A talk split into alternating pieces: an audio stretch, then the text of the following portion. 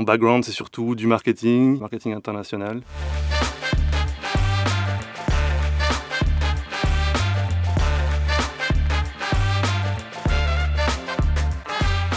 Donc en fait, Cody, c'est une application mobile sur laquelle vous allez retrouver des escape games urbains. Le concept d'escape game urbain, c'est quoi? C'est un peu comme une escape room, sauf qu'en fait, c'est la ville qui devient le terrain de jeu. Durant une heure et demie à deux heures, on balade les familles, les amis et les équipes. Et le concept, c'est d'aller résoudre des énigmes basées sur les bâtiments ou alors sur le scénario.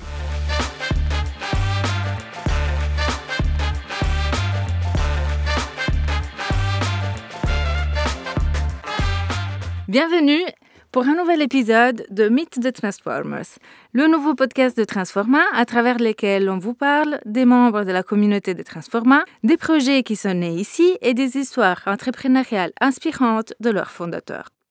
Transforma est un coworking basé à Bruxelles et à Zaventem. Moi, je suis Federica, j'anime ce podcast avec Anis. Bonjour Federica. Bonjour. Et aujourd'hui, nous allons vous présenter Sébastien Balieu. Bonjour tous les deux. Co-fondateur et CEO de Cody, une start-up bruxelloise active dans les escape games urbains. Mais il nous en dira plus plus tard. Si vous appréciez ces podcasts, n'hésitez pas à vous abonner, à les partager, à les liker et vous pouvez même laisser un message vocal. Bonjour Sébastien, comment ça va? Bonjour Federica. Bonjour Anis. On est ravis de te voir ici. Nous, on te connaît quand même un petit peu, mais notre euh, communauté d'auditeurs, peut-être euh, pas vraiment. Est-ce que c'est la première question qu'on pose de façon générale? Est-ce que tu peux nous dire qui es-tu? C'est quoi ton background? Et puis, euh, on parlera du projet Cody. Ok, ça marche. Sébastien Balieu, je suis euh, français, arrivé en Belgique il y a 12 ans à peu près. J'ai fait un petit passage à Transforma, hein, quelques années, je pense, 3-4 ans. Je suis entrepreneur depuis 6 ans, je dirais. Oui. J'ai deux enfants, voilà, mon background, c'est surtout du marketing, marketing international, dans différentes boîtes en Belgique et en France. Super. Tu es en effet un ancien membre de Transforma. Comment tu as atterri à Transforma et avec quel projet euh, Qu'est-ce qui s'était passé? Ça c'est vieux quand même. Comment j'ai atterri à Transforma Je pense que c'est un ami qui m'avait conseillé à l'époque de devenir entrepreneur, avec qui je discutais et il me disait euh, être seul en tant qu'entrepreneur c'est pas facile, donc il faut absolument que tu trouves quelqu'un, euh, soit en tant que cofondateur, soit essaie de, en tout cas, créer ton réseau parce que seul c'est très compliqué. Et en fait, j'habitais pas loin, j'habitais à Zaventem. J'ai commencé simplement regarder les espaces de coworking. J'ai trouvé Transforma Bruxelles qui était euh, hyper innovant, ne serait-ce que parce que, voilà, avec les panneaux solaires, avec la, permaculture, etc., c'est quelque chose qui m'avait euh, pas mal attiré, c'était dans mes valeurs. Et du coup, bah, j'ai rencontré Anis et Paul-Henri à ce moment-là, et puis euh, j'ai fait un essai, et, je suis resté là pendant, comme j'ai dit, trois ou quatre ans. Et tu avais déjà ton projet Calio, dont on parlera peut-être Ou alors tu étais un indépendant solo? Ouais, pas du tout. À l'époque, en fait, j'avais quitté l'entreprise qui m'embauchait pour devenir web designer à l'époque. J'ai fait ça quelques mois, quelques années, je sais plus exactement, avant de lancer un truc un peu plus sérieux. Et de quoi s'agit-il?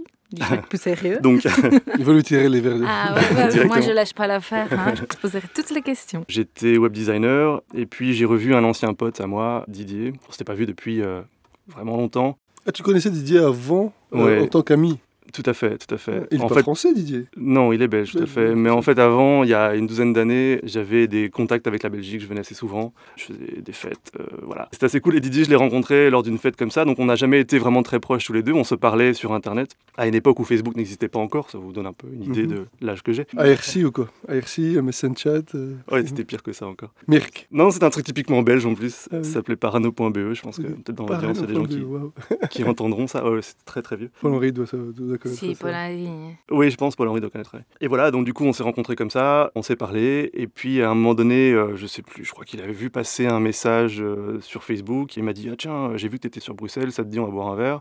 On a repris contact, et là, il m'a dit, ben moi, je suis aussi indépendant sur le côté, machin, euh, j'aimerais éventuellement peut-être faire quelque chose ensemble, on va voir. Et c'est là où on est venu l'idée de créer, en fait, une pseudo-agence web, donc en prenant ses compétences et les miennes. Et donc on s'est dit, bah tiens, euh, quel projet on peut faire? Et donc on a commencé à prendre des petits projets web un peu partout, à droite, à gauche. Et puis on avait ce projet aux États-Unis d'un mec que Didier connaissait, qui voulait en fait digitaliser des team building. Bon, c'était assez, euh, basique sa demande. Et nous, on s'est dit, bah, on pourrait faire ça sur une application mobile. Ça nous semblait le plus pertinent. De là, on a eu besoin de chercher quelqu'un qui était un expert en développement mobile, mais surtout en cartographie Google Maps. Et à l'époque, c'était pas si simple, quoi. En vrai, on a trouvé qu'un seul expert en Belgique. Et pour l'anecdote, ça a été très drôle d'aller le chercher parce que son contact était nulle part sur Internet. Il était juste inscrit sur une plateforme, je me souviens plus exactement laquelle c'était, mais d'échange de freelance, euh, tu vois. Et, euh, même pas LinkedIn, quoi. Même pas LinkedIn, non. Et du coup, ce qu'on a fait, c'est qu'on a pris sa photo sur la plateforme, on l'a mis dans Google Images. Dans Google Images, on a récupéré son nom, son prénom. On l'a récupéré après, du coup, sur LinkedIn. Mais sur LinkedIn, impossible de le contacter parce qu'il n'était pas, si tu veux, dans les contacts proches et on n'avait pas de compte business. Donc, on a appelé une amie qui avait, elle, un compte business, qui a pris contact avec cette personne-là, qui nous a renvoyé vers lui. Pour l'anecdote, c'était assez drôle. Et puis, on l'a invité à Transforma, justement, un jour en lui disant euh, voilà on a ce projet qu'est-ce que tu en penses? Et il dit bah moi je veux le faire mais par contre euh, donc ça c'est Stéphane il s'appelle Stéphane mon troisième associé. Et il dit par contre euh, moi ce qui m'intéresse c'est de monter une boîte derrière c'est pas juste faire un projet. Parce qu'en fait toute la technologie qu'on avait et ce concept d'escape game urbain nous on voulait en fait l'appliquer au plus grand nombre. Parce qu'on trouvait que c'était pas normal si tu veux que le team building soit réservé qu'aux professionnel. On pouvait tout à fait faire la même chose pour monsieur et madame tout le monde. Et c'est comme ça qu'est né le projet Cody en fait. Donc ça a pris du temps. Euh, et donc le temps qu'on développe Cody, ça nous a pris je pense euh, un an et demi, deux ans, quelque chose comme ça. Et pendant ce temps-là, en fait, on est devenu une agence qui s'appelle euh, Calio, qui avait pour objectif en fait de développer des applications mobiles pour des tierces ou des sites internet. Donc c'était l'activité complémentaire qui vous permettait de faire avancer la Cody. Voilà. La vache à lait, tout à fait. parfait. Annie synthétise très bien. C'est la politique des vases communicants. Moi aussi, j'ai fait ça aussi. Bah, en passant, on va dire bonjour à Didier qui va sûrement nous écouter au bout d'un moment, le cofondateur de, de Cody, et Stéphane également. Didier qui venait avec son chien, comment il s'appelle son chien? Luna. Luna. Ah, mais j'ai une chienne qui s'appelle Luna, Luna aussi. Par hasard, on l'a adoptée, elle s'appelait déjà Luna. Ah, c'est vraiment ça. Mais parfait. Et donc, euh, Cody est né en 2020, c'est ça? Fin 2019 Bon, après, tu viens de dire qu'il a fallu un an et demi. Juste donc, avant le Covid.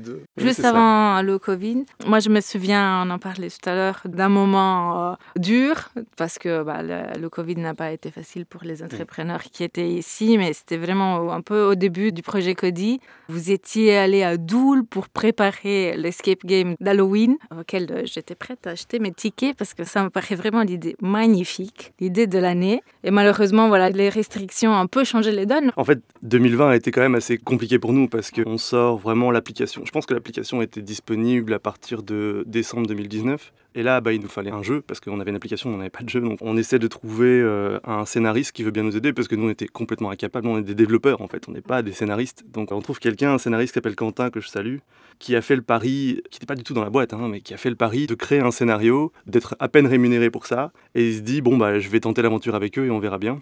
Et il l'a fait, donc il nous a créé le scénario euh, Rise of the Dead, le tout premier scénario sur les zombies, c'est une invasion zombie. Ce scénario-là, on l'a testé euh, bah, justement ici, même euh, on avait organisé un grand bêta-test, c'était je pense en janvier ou février 2020. Bêta-test à succès, on était super contents. Et puis là, on était prêt en fait à lancer tout le business en mars, et puis bon, bah, vous savez ce qui s'est passé en mars, confinement. Donc quand on a une activité qui vise à mettre les gens dans la rue et que en fait les gens sont confinés chez eux, bah, évidemment ça démarre très mal. Ça démarre très mal. Et donc L'année s'est passée, on a quand même vu en sortie de confinement, c'était en juin je pense, que là, il y avait de plus en plus de gens qui adhéraient au projet. On avait fait des petits jeux gratuits durant l'année pour se faire un peu connaître. Mais c'est vrai que le début était assez compliqué. Et puis euh, l'attraction est arrivée euh, juin, juillet, août, et là on s'est dit qu'on avait quelque chose. Et donc pour changer, on a organisé ce fameux événement d'Halloween. Alors il a été euh, m'en souviens encore avec un sentiment un peu mitigé entre euh, l'excitation, le bonheur et puis la déception. Mhm. Parce que euh, on a beaucoup, beaucoup, beaucoup travaillé, toute l'équipe, pour réussir à faire un escape game urbain dans la ville de Doul. pour ceux qui ne savent pas, la ville de Doul est en fait une ville considérée comme fantôme. Donc c'est une ville qui est fermée, il n'y a plus d'habitants. En fait, il reste, je pense, 6 ou 7 habitants, euh, quelque chose comme ça. Le port d'Anvers voulait s'agrandir et en fait, ils ont commencé à racheter les bâtiments, mais il y a des irréductibles gaulois qui étaient là et qui ne voulaient pas lâcher. Et donc, du coup, en fait, il faut voir cette ville, elle est vraiment abandonnée, elle est de partout. C'est vraiment incroyable. S'y balader la nuit, c'est assez incroyable. Un escape game d'Halloween. C'est parfait. T'as été, oui. Federica Oui. Hmm. T'as déjà été ah, Franchement, amène les enfants. Ah oui pas, pas, des tout petits, mais le plus grand, oui, c'est vraiment chouette. Allez, tu vas en journée, pas la nuit. C'est vraiment, je pense, même en journée, c'est impressionnant. Euh, ouais, Je vais, je vais, prendre des acteurs qui vont porter des, des, des masques et des costumes. Non, ça va, tu vas les traumatiser. Mais c'est un chouette endroit. Hein. Et donc, du coup, on a tout organisé là-bas. On a même été sur place. On a commencé à couper les lianes, etc. Parce qu'il y en avait partout. Enfin, c'était très, très compliqué. Et puis, euh, il y a l'association. On a commencé à communiquer là-dessus, hein, sur Doul, etc. L'association des riverains qui restait encore. Ils sont sept, mais ils ont une organisation. Et ils ont commencé à, pourrir notre page Facebook en disant que ça n'arriverait jamais. Euh, ils allaient tout faire pour que l'événement n'ait pas lieu, etc. Donc, on était. Comment c'est possible? Enfin, On voulait juste essayer quelque chose et on se faisait avoir. Donc, il a fallu contacter la police d'Anvers pour demander l'autorisation, veiller à ce que tout se passe bien. Donc la police d'Anvers a parlé avec l'association des riverains. Bref, à la fin, on avait quand même réussi. On met tout ça en vente. C'est un carton plein. On est sold out en quelques semaines. Combien de personnes? Je sais plus. Franchement, j'ai plus ça en tête. C'était il y a, c'était deux ans. On parle de moins de 100 Ah non, plus. Hein. Plus de 100 Ah oui, oui, plus, plus. Et du coup, en fait, on était sold out. Et là, on s'est dit, bah, attends, mais c'est pas possible. Il faut qu'on continue. Donc du coup, on, essaie de reproduire la même chose à Bruxelles. Mais à Bruxelles, c'est pas la même ambiance, quoi. Donc là, du coup, à Bruxelles, on ajoute. Non, pourquoi? Attends, pourquoi vous avez abandonné Doul On n'a pas encore abandonné Doul. Pour l'instant, dans l'histoire, ah, oui, d'accord. Vous vous êtes dit, il faut qu'on fasse cela aussi à Bruxelles. Exactement. Ok, parce qu'il y a l'attraction. Exactement. Là, il y a beaucoup de demandes. Et puis, on avait travaillé sur un scénario à Doul qu'on pouvait tout à fait euh, transposer à Bruxelles. Donc, euh, le travail pouvait être simplifié. Et là, on s'est dit, on va quand même ajouter quelque chose. Donc là, on voulait euh, mettre des acteurs dans la rue, etc., pour amplifier un peu le truc. On fait aussi beaucoup de ventes à Bruxelles, tout se passe bien. Et puis, euh, trois jours avant l'événement, le gouvernement nous annonce que tous les événements pour Halloween sont fermés, même ceux qui sont à l'extérieur. Tous les événements sont annulés. Donc nous, on appelle la police, etc. On dit, enfin nous, on est à l'extérieur. Je veux dire, il n'y a pas trop de danger. À cette époque-là, on pouvait sortir par groupe de... Trois, je pense, ou cinq. un peu plus, cinq, oui. Par équipe, c'est six personnes par équipe. Donc euh, il y avait tout à fait moyen de le faire. Et finalement, non, le gouvernement a dit non. Donc euh, on a dû rembourser tout le monde. C'était une catastrophe, quoi. Et puis la déception dans l'équipe aussi. Bah on a beaucoup bossé là-dessus. Et au final... et vous avez pu le faire On n'a pas pu le faire en 2020 du coup, mais en 2021 on s'est vengé et ouais, et on l'a fait en 2021. Donc là en 2021 c'était à Bruxelles uniquement. À Doul c'était beaucoup trop compliqué, mais on a laissé notre jeu Halloween à Doul en libre accès. Donc euh, si vous voulez le tester euh, hmm. sans aucun problème, vous pouvez le faire. faire un team building. Euh, bah oui, Agnès, comme ça tu découvres. Allez, let's go. Allez, vas-y. on pensait aller à un grand resto et tout ça, mais non. On va aller à Doul. On va manger des hot dogs qu'on aurait préparés. non, il y a même un resto hein, sur le. ouais. comment ça s'appelle? C'est une petite colline. Et puis un, un moulin là. Non, le moulin. Oui, c'est un moulin. C'est un moulin. Ouais, je, pense que un de deux. Ouais. ça m'intéresse. Mais oui. Et le resto est dedans. Le resto est dedans. Ouais, voilà. Tout à fait. Et il y a un petit bar aussi euh, mhm. dans la ville. Ouais, quand même de la vie. Hein. Cool, ben on, le fait alors. on va trouver notre activité de fin d'année. Parfait.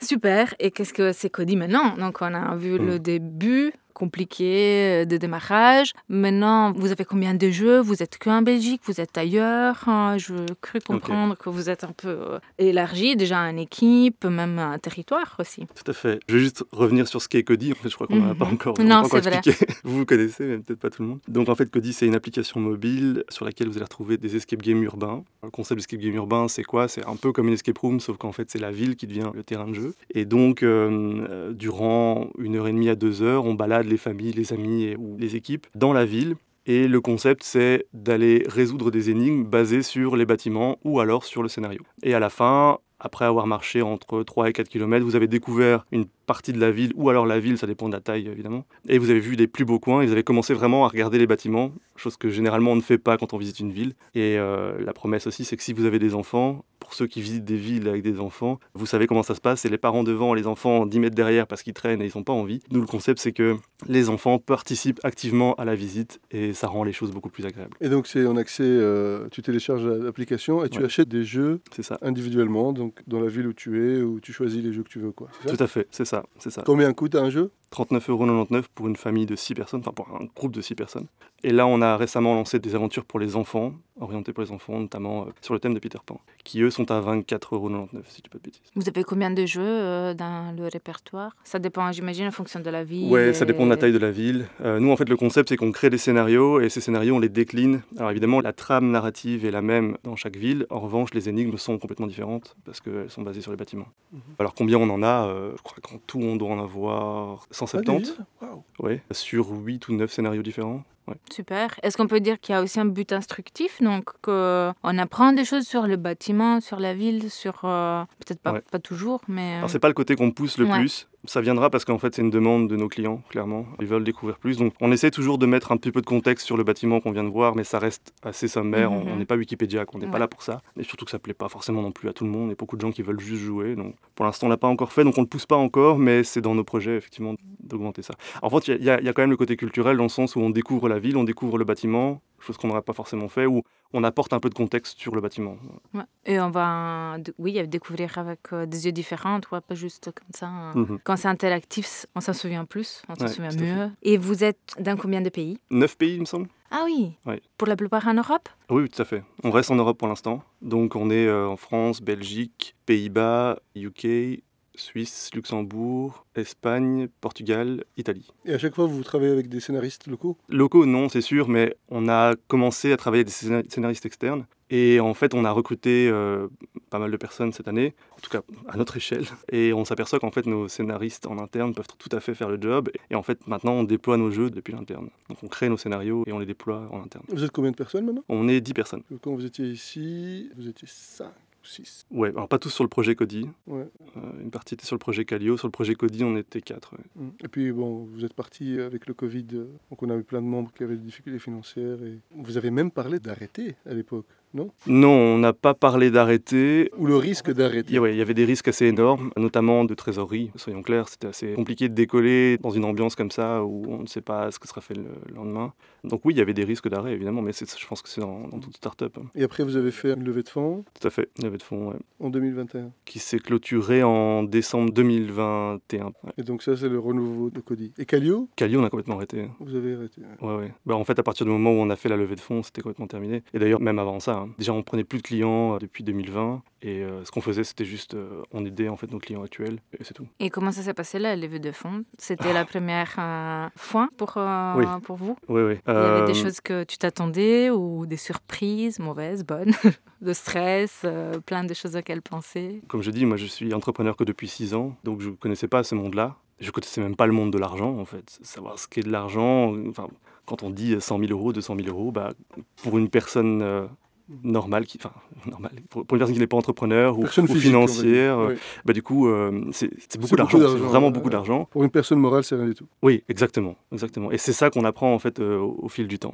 Et donc non, je ne savais pas comment ça allait se passer en fait. Et je me suis dit, on est trois cofondateurs, on pourrait y aller tous les trois et se séparer, euh, chacun de son côté, on essaye d'avoir des touches les investisseurs, etc. Et ensuite on, fait ça. Mais je me suis dit, si on fait ça, on va plus être concentré sur le projet, ça n'ira pas. Donc j'ai tout pris sur moi-même et je me suis dit, je pars en bataille, j'y vais, je sais pas où je vais, je sais pas comment j'y vais, mais j'y vais. Et j'ai commencé à contacter à droite à gauche, j'ai regardé énormément de vidéos sur YouTube, comme beaucoup de gens font. Euh. Et c'est comme ça, en fait, qu'on apprend à comment fonctionne une levée de fonds. Et j'ai fait pas mal d'erreurs et finalement on y est arrivé. Ça m'aurait quand même pris, je pense, euh, quasiment un an avec des hauts et des bas, beaucoup de bas, notamment une grosse déception euh, en juillet où euh, la levée de fonds était quasiment actée, mais on a dû, voilà, pour des raisons, on a dû l'annuler. Et donc là, j'étais vraiment, c'était difficile pour moi.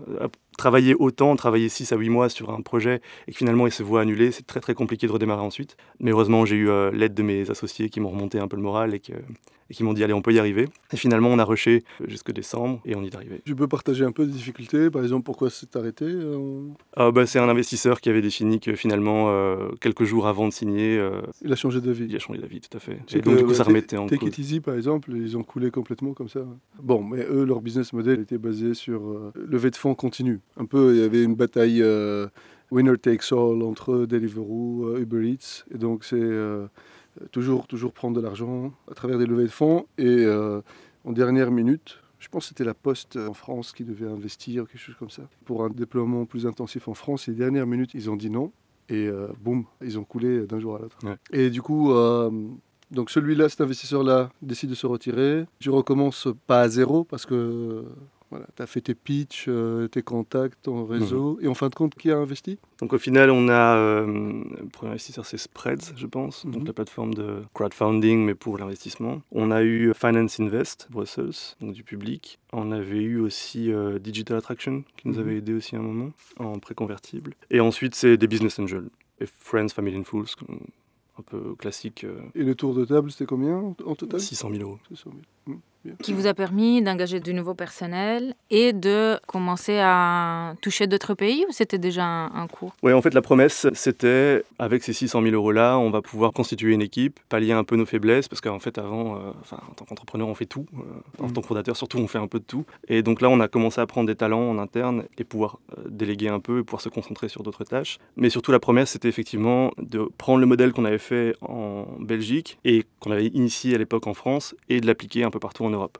Ça, c'était la promesse. On l'a fait. On est allé en Espagne, en Italie tout de suite parce qu'on s'est dit, en fait, euh, il nous faut une solution pour que en hiver, on puisse continuer à vendre. Parce que notre activité, évidemment, elle est euh, très Saisonnière, saisonnière. ouais. Elle dépend de la météo. Donc, on s'est dit, on va aller dans les pays du Sud. Forcément, il fait plus chaud. On aura une plus grande amplitude de vente. Ou les marchés de Noël. Ou les marchés de Noël, ouais, bon. Mais c'est ouais, déjà un peu plus compliqué. On a essayé ça et ça n'a pas marché. J'allais te poser la question. Bah ouais, je sais Parce bien. que nous, on ne sort pas à l'hiver non plus. C'est ça, franchement, l'idée de marché de Noël, pourquoi pas Il y a des villes, Cologne, Vienne, euh, Ouais. qui sont euh, Laken. connues pour leur Ouais. marché de Noël. hein. En Allemagne euh, aussi, c'est partout. Bah, je dis pas qu'on le fera pas, hein, je dis pas qu'on le fera jamais. Pour l'instant, c'était vraiment pas notre focus. Mais donc du coup, voilà, on s'était dit en Espagne ça va marcher, en Italie ça va marcher. Et donc du coup, on a recruté une italienne, une espagnole native, donc qui nous aide vraiment à, à déployer ça. Et euh, il s'est avéré que hum, la conclusion, c'est qu'on n'y arrive pas parce qu'en termes de budget marketing nécessaire pour lancer un Mhm. pays, c'est colossal en fait. C'est vraiment, c'est vraiment très difficile, et, enfin très coûteux. Du coup, avec ces 600 000 euros, on avait vraiment pas les moyens pour pouvoir lancer un pays comme ça. Et c'est marrant parce que j'ai pitché 80 fois à peu près hein, pour cette levée de fonds, donc c'était quand même assez intense. J'ai eu l'occasion de discuter avec beaucoup beaucoup de gens, des VC ou des business angels qui m'ont dit, mais en gros, euh, 600 000 euros, vous allez aller nulle part, quoi. Vous allez tenir un an avec ça, avec votre équipe, et voilà, vous n'allez pas pouvoir lancer des pays. Moi, j'y croyais pas, évidemment. Je dis, mais si, mais si, on est arrivé, on y est parvenu en en Belgique, on y est parvenu en France, euh, on y arriver partout. Eh ben non, ils avaient raison, on n'y est pas arrivé. Et du coup, en fait, en cours d'année, on s'est reconcentré, on a eu des conseils de grands entrepreneurs belges. On a la- chance de faire partie de plusieurs réseaux en Belgique euh, qui nous aident Comme le réseau Entreprendre. par exemple, oui, tout à fait. C'est l'un d'entre eux. Et on a eu l'occasion en fait de faire partie du programme croissance du réseau Entreprendre, donc qui nous a permis de, en fait de pousser pas mal et de trouver en fait nos failles pour les combler. Et Et vous êtes accompagné par qui? C'est Olivier Poulart. Mais alors, il est maintenant plus du tout notre coach puisqu'il fait partie du conseil d'administration. Il est voilà, il était Mhm. tellement bon qu'on l'a pris et on l'a mis au conseil d'administration. Donc on n'est plus accompagné maintenant, on est un peu en roue libre. Mais on fait partie du programme croissance, donc en fait on fait du peer sharing, etc. entre entrepreneurs et ça nous aide Ça beaucoup. fonctionne, c'est bien Oui, tout à fait, tout à fait. Moi, c'est ce que je conseille tout le temps, c'est de s'entourer parce que seul, c'est assez compliqué, hein, vraiment. Donc, on avait ouvert l'Italie et l'Espagne et en cours d'année, on s'est recentré sur ce qu'on appelle les Big 15, donc c'est les 15 plus grosses villes dans lesquelles on fait le plus de business. C'est là où on a en fait amélioré l'expérience, c'est là où on a ajouté plus de scénarios, etc. Et cette stratégie nous a permis en fait de réaliser nos objectifs euh, malgré euh, le fait qu'on se soit un peu dispersé dans les autres pays. Super. Moi, je connais pas vraiment très bien le business des escape games urbains. On en a fait en fait avant que tu rejoignes l'équipe. Ah, Avec WannaPlay, Ouais. avant que vous lanciez Cody. Et c'était à Bruxelles et c'est très très intéressant. bah justement, j'allais Parce demander. que vraiment, tu découvres des bâtiments. Par exemple, Oui. il y a une église à côté de la Grand Place. Je sais pas, tu, tu vois, il y a généralement euh, un musicien là Oui, ou oui, des oui, danseurs. Tu vas juste euh, derrière la bourse. Il n'y a pas Oui. la plus Est-ce que petite t'es jamais maison- rentré dedans? Non. Ah bah voilà, presque personne qui rentre dedans. Eh ben, C'est très très intéressant à l'intérieur. Et on l'a fait grâce à l'escape game justement. Il y a une toute petite maison juste à côté de l'église. Si, Est-ce si. qu'il y a une C'est maison possible, oui. C'est Si, possible qu'il y ait une petite maison à côté. J'ose dire que c'est peut-être la plus petite maison de Bruxelles. Je dis pas de Belgique, mais je faut fact-checker hein, tout ça. Mhm. Mais oui, j'ai jamais été à l'intérieur. Donc c'est intéressant, ça te permet de voir vraiment des endroits. euh, je me rappelle, il y avait, un- il y avait un point derrière euh, Sainte-Catherine, mais bon, ça je connaissais. Il y a un petit pissoir là. euh, C'est quoi l'histoire de ce pissoir Euh, tu tu- tu- tu l'as jamais vu? Derrière Mais- À côté de l'église de Sainte-Catherine, il y a un pissoir. Mais si, mais un- de la cathédrale, je pense. Mais c'est pas un, truc ancien, c'est vraiment un pissoir euh, communal, quoi. non? Je pense que je me rappelle plus maintenant, Ouais. mais il y avait un, un point par rapport à ça, un point Ah, d'attention. Il y a quelques points. Donc on avait style de Sainte-Catherine jusqu'à donc l'espace n'est pas énorme. Mhm. Mais on a vu euh, des trucs chouettes et on a fini dans un bar, euh, faire dégustation de bière, de chocolat et tout. Donc en tant que team building, c'était top. Cette fois, on va essayer Cody euh, à Doul. bah ouais, bah ça va être super chouette. Voilà.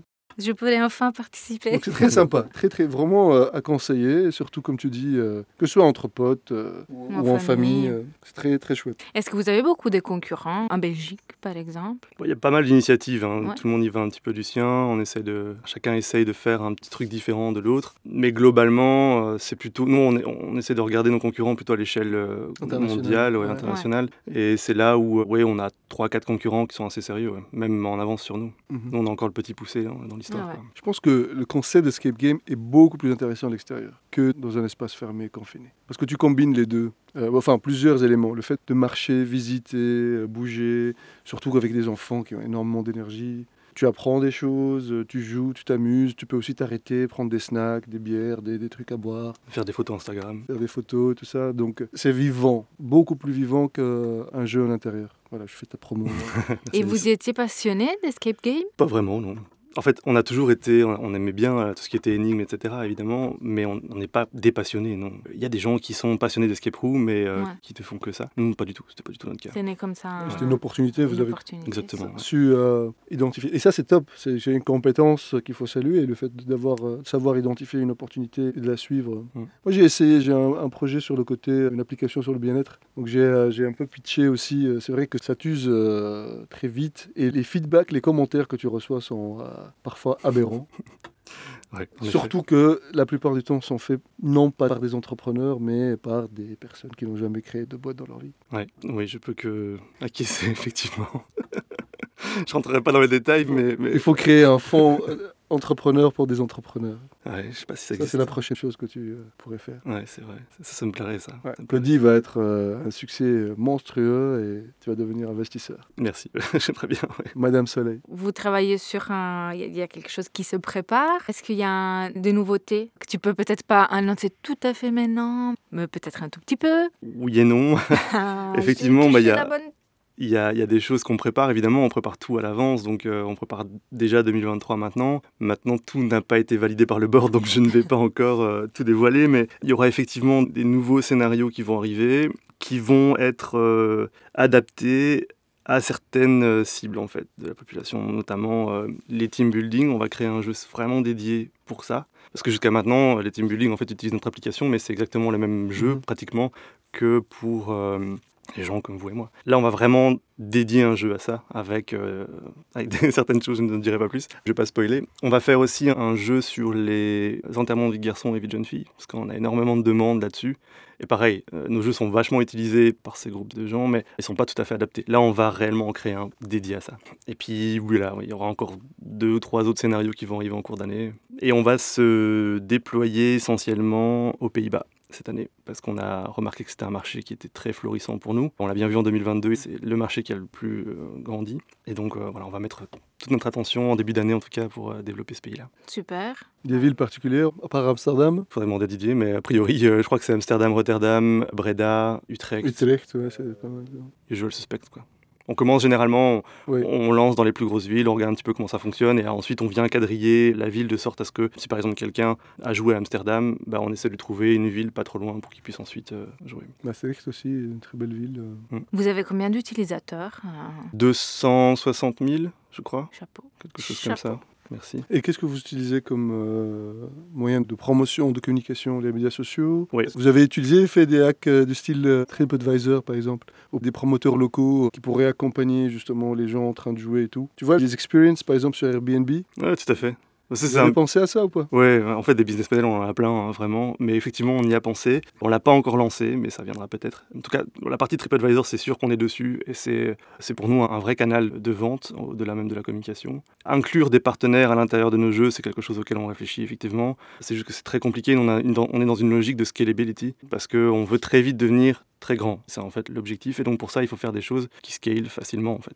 Et commencer à faire des partenariats ville par ville avec euh, les bars, etc., et les hôtels. C'est je, très, je- très je compliqué. pense plutôt euh, par exemple à, euh, un animateur local. Tu vois, par exemple, si tu vas sur Experiences euh, sur Airbnb, tu as généralement des gens locaux qui vont te dire, je sais pas moi, parfois ça va de faire tes propres bougies jusqu'à faire des visites et ainsi de suite. Tu as un guide. Et Mhm. cette personne demande de l'argent, évidemment, se rémunère sur le groupe. Tu vois ça pourrait être des guides, par exemple, locaux qui utilisent Cody comme justement leur véhicule et qui euh, prennent, on va dire, euh, un fee supplémentaire, euh, tu vois, pour Mhm. justement animer pour leur dire voilà ça fonctionne comme ça ainsi de suite ça commence ici juste comme véhicule en fait de promotion et ça se fait vite On a dans les cartons un truc comme ça, Mm. qui est en cours de réflexion et de développement, qui faciliterait justement ça. Le fait d'obtenir des tickets Cody facilement pour ensuite les revendre ou euh, organiser ce genre d'événement effectivement par des particuliers ou des, euh, Ouais. des professionnels. Parce c'est dedans. to- ils feront la promotion pour toi tu vois donc si tu réussis à faire adhérer euh, allez cinq personnes par exemple par ville eux vont faire l'effort de faire leur propre promo sur les plateformes de type Airbnb TripAdvisor etc et vont chercher à avoir des clients tu vois quand tu voyages euh, il y a toujours des flyers des gens qui vendent des expériences comme ça Ouais. ils feront votre promotion je pense que c'est un bon véhicule Clairement, on a pris maintenant plutôt l'optique de trouver des resellers professionnels, par exemple des boîtes d'event, euh, des hôtels, des, Mmh, c'est ou même des escape rooms. Donc là, on, on travaille là-dessus depuis quelques mois et on va intensifier ça en 2023. Après, les guides, comme tu dis, ou les gens qui font des expériences, ça viendra ensuite, je pense. Mm. Si en tout cas la première partie a bien fonctionné, ça, ce sera un des piliers de développement. Où vous voyez Cody dans 5 ans Dans 5 ans, je pense qu'on sera, on sera global, hein. on sera partout, dans tous les pays du monde. C'est l'objectif. En tout cas, dans tous les pays qui accepteront d'avoir Cody. on sait bien, par exemple, en Chine, ça va être un peu compliqué, des trucs comme ça, mais a priori, dans tous les pays occidentaux, sans aucun problème. Ce qu'on veut faire, en fait, c'est créer pour 2025, avoir 10 jeux dans 100 villes et accessibles pour tous. Donc, c'est un peu notre objectif, c'est-à-dire qu'on doit pouvoir avoir des jeux pour les enfants, on doit pouvoir avoir des jeux pour euh, des gens qui ont un chien, par exemple, qui vont pouvoir jouer. Mhm. Donc, des, vraiment des jeux pour tout le monde, et ce, dans 100 villes d'ici 2025. Ça, c'est notre première target. Ouais. Et après, dans 5 ans, bah ouais, c'est toujours difficile. Évidemment, la société, je veux qu'elle grandisse le plus vite possible, mais je vois aussi les difficultés que c'est d'ouvrir un pays, et euh, voilà, faut pas mettre la charrue avant les bœufs.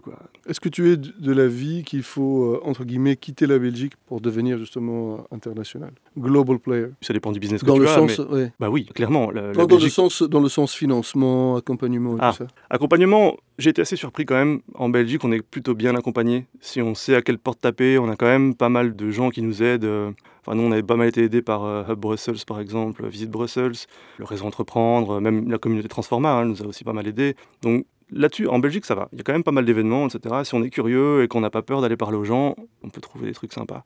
Maintenant, pour le financement, c'est vrai que c'est difficile.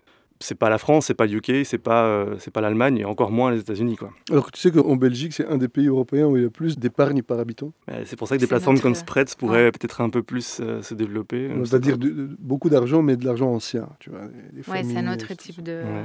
Mais ils devraient investir dans ce genre de projet. Mais c'est vrai qu'ils sont très frileux pour investir dans autre chose que l'immobilier ou euh, des actions, des fonds d'investissement, euh, on va dire bien, euh, qui ont fait leurs preuves, et ainsi de suite. Mhm, ouais. Il faut des pionniers comme toi et plein d'autres projets euh, Ouais. prometteurs hein, pour changer les... Et des projets à ambition aussi. Parce Mm. que c'est clair que rester en Belgique ou se dire je vais créer ma petite boîte en Belgique, c'est bien, hein, je, je- Mm. néglige pas, mais il faut avoir de l'ambition. quoi. Et ça, bon, moi je suis français donc c'est un peu facile à dire, mais quand je suis arrivé ici en Belgique et quand je discutais avec d'autres entrepreneurs, beaucoup me disaient non, non, moi je vais rester dans mon petit coin, je vais faire mon petit truc et puis ça ira très bien et à la fin je, je vivrai bien. Enfin, moi je viens du nord de la France, mais aussi euh, de région parisienne et là la mentalité est complètement différente. Quoi. Vraiment, on est sur du non, non, on va scaler le plus vite possible, on va grandir, on va grandir, on va grandir, on va devenir une, une unicorn. Quoi. Et donc il y avait vraiment un, un gap entre les deux mondes, c'était assez, euh, assez flagrant. Mais c'est en train de changer, je pense. qu'il y, a des- il y a pas mal de boîtes maintenant en Belgique qui grandissent. euh, Enfin, on voit Cowboy, on voit Showpad, on voit enfin, des, des énormes boîtes, même un peu plus petites, genre Casidomi, qui aussi euh, commencent à grandir. Et donc voilà, il y a quand même des belles choses qui se créent en Belgique, c'est clair. Donc Super. pas de deuxième fonds, euh, un deuxième tour de table pour grandir rapidement. Ah Non, euh, en fait, notre objectif d'abord, c'est euh, d'atteindre la rentabilité. Parce qu'on ne l'est pas encore. On compte l'atteindre ici en 2023. Et une fois qu'on aura atteint la rentabilité, là, on se posera les bonnes questions. Parce que lever des fonds pour lever des fonds, c'est bien. Euh, C'est bien. Mais je veux dire, nous, on n'est pas là pour faire la course à la levée de fonds et à celui qui aura la meilleure valo. Ça nous intéresse C'est pas. très bien que tu dises ça.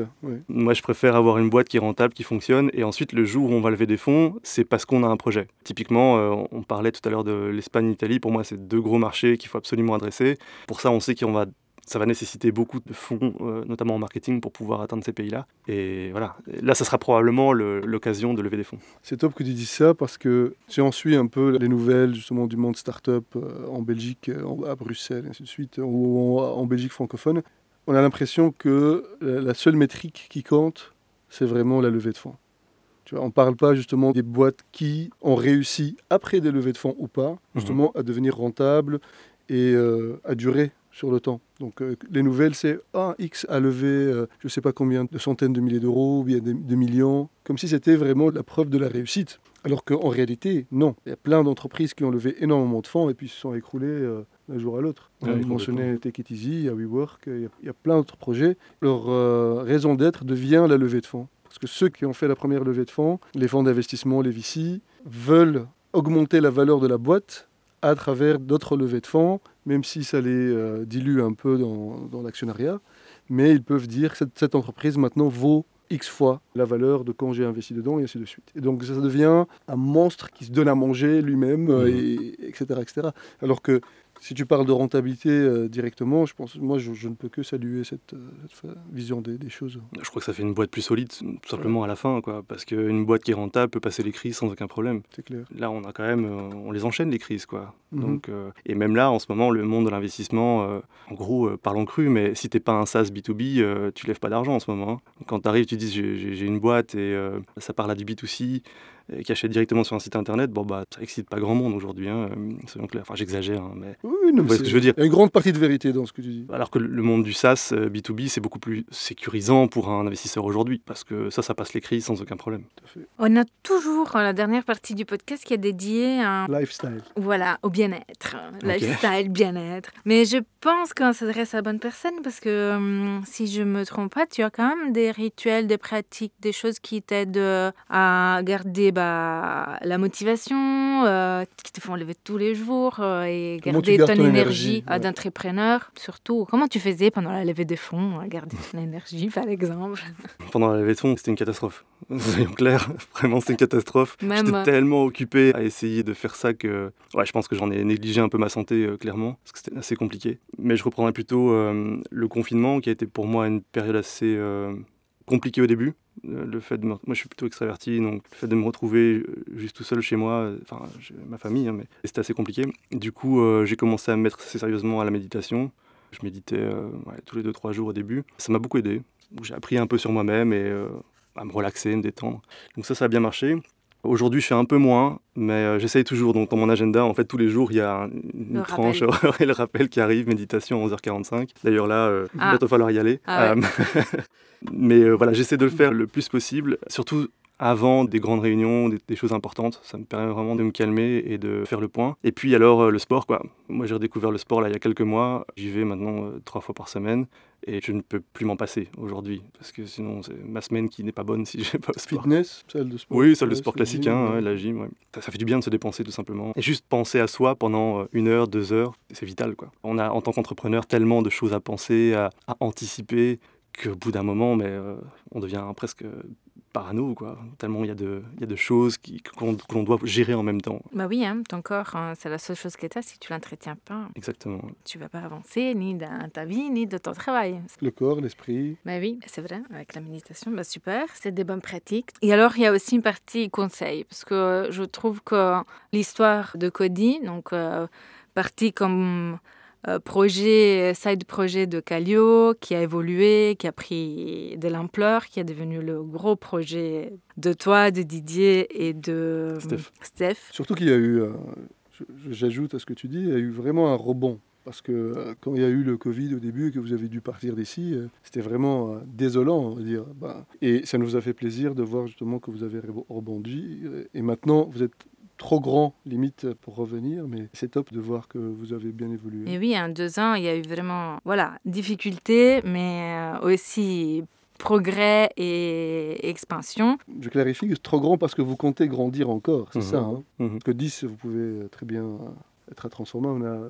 Pastou, ils sont combien ils sont? Ils sont 30. Il y a encore de la marge. oui, oui. ouais. Il y a de la marge. Qu'est-ce que tu conseillerais à un inspirant entrepreneur? À un inspirant à être entrepreneur? Ouais. Je sais pas si je peux conseiller euh, quelque chose. Je pense plutôt euh, qu'il y a une vertu qui est importante, à mon avis, euh, en tant qu'entrepreneur, c'est la patience. Parce que euh, quand on démarre ou qu'on a un projet, on se dit toujours, oh, ce machin-là, il va monter, ça va être génial, en deux ans, je vais être là, ça va être super. Et donc, on se monte pas mal le cerveau en se disant, ouais, c'est ça que je vais faire. Alors, c'est bien, il faut avoir une vision. Lancer un projet sans pas de vision, ça sert à rien. Mais euh, sachez que ça ne se passera pas comme prévu, quoi qu'il arrive quoi qu'il arrive. Même ne serait-ce que les démarches administratives de monter la boîte, ça prend plus de temps que prévu. Recruter son premier employé, ça prend plus de temps que prévu. Trouver ses premiers clients, ça prend plus de temps que prévu. Tout prend de toute façon plus de temps. Donc ce que je recommande, moi, c'est d'avoir une vision long terme. Donc c'est bien de dire euh, d'ici 50 ans, t'es où? Ça se donne, à- on, on se donne à peu près une, Une idée, une vision. Mais alors, il faut se mettre des milestones chaque année, en disant chaque année, je, je dois arriver où? Et, et chaque année, on fait le point sur est-ce que j'y suis parvenu ou pas. Ça, je crois que c'est quelque chose que j'ai appris avec le temps. Il y a six ans, ouais, je, aussi, je, je me disais, euh, ça va être génial, incroyable. Là, c'est vraiment ces dernières années où j'ai commencé à faire euh, ces, ces petits milestones-là. Et ça m'aide beaucoup à voir en fait la progression de la boîte et de moi-même. Aussi apprécier les réussites, les Ouais, réussites euh, pas à pas. Et alors un truc aussi important, célébrer les victoires. Ouais. Ça c'est hyper important aussi. On a tendance à pas le faire parce qu'à chaque fois on se dit on voit le prochain milestone, il faut absolument y aller, mais célébrer les, toutes les petites victoires, c'est vraiment ça de fait la du bien moral. tout à fait. L'humilité de le faire. ouais. Bah, nous, on va célébrer bah, déjà. Cody, ces moments, et Cody, le- la belle évolution. Et on vous souhaite bah, de devenir global. Et on va essayer notre escape game à Doul, hein, Nice. Tu l'as, tu l'as dit, hein, c'est, enregistré, c'est gravé. Merci à tous les deux. Je reviendrai pas. Merci. Sébastien. Merci Sébastien. À bientôt. Ciao, ciao.